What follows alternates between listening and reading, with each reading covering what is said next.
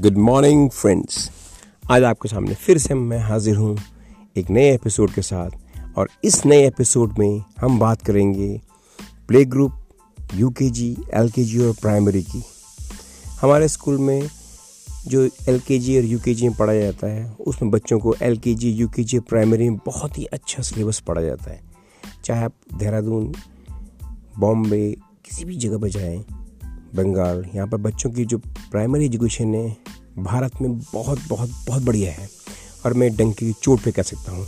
चाहे वो C B S E board हो आई सी सी बोर्ड हो, किसी भी, कोई बोर्ड हो, ये भी बोर्ड हो, बहुत ही अच्छी एजुकेशन दी जाती है बच्चों को। प्राइमरी गेटअप में ए अल्फ़ाबेट से लेकर मैथ्स के वन टू से लेकर आ से लेकर बहुत अच्छे तक सिखाया जाता है। थोड़ा मैं इसमें बोलना चाहूँगा, और आपकी राय भी लेना चाहूँगा इसमें, कि क्लास टू के बाद हल्के हल्के बच्चों को थोड़ा साइंस मैथमेटिक्स इंग्लिश, हिंदी, इन सब की एक वर्कशॉप भी हो।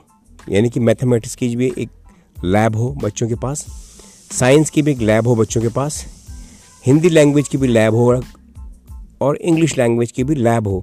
कई स्कूलों में लैब है, पर मैं चाहता हूँ कि बच्चों के हर प्राइमरी स्कूल में एक जैसा जब सिलेबस आएगा तो लैब्स भी होंगी। मैथमेटिक्स में प्ले वे मेथड से बच्चों को हल्का हल्का पता जाएगा, क्योंकि इस दौरान जब बच्चा छोटा कोमल होता है फ़र्स्ट से फिफ्थ तक तो बच्चा बहुत जल्दी ग्रैप करता है। बहुत कम बच्चे होते हैं जो, जिनको पढ़ाई पर प्रॉब्लम आती है। प्रॉब्लम आती है सिक्स के बाद से। एडोथोन एज में थोड़ा प्रॉब्लम आती है। लेकिन मैं चाहूँगा कि प्राइमरी में हर स्कूल और आप भी मुझे मेल कर सकते हैं।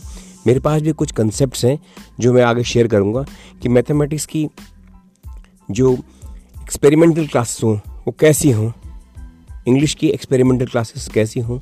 और इनकी लैब्स कैसे हों? जब बच्चे लैब्स में जाके मैथ्स के उन रूल को, उन रेगुलेशन को समझेंगे कि वो वो हमारे किस काम आते हैं, कैसे हमारा स्क्वायर बन के कैसे मकान बनेगा ट्रायंगल से कैसे काम होंगे, और एडिशन सब्सट्रैक्शन इसकी जब लैब्स बनेंगी तो इसमें बच्चों को बहुत ही अच्छा काम मिलेगा। इसके लिए मेरे पास कुछ हम लोग, कुछ टीचर्स लोगों ने हमने कुछ बनाया भी है, वो मैं नेक्स्ट एपिसोड में आपके साथ शेयर करूँगा। और आशा करता हूँ कि आपको ये एपिसोड पसंद आया होगा। Thank you very much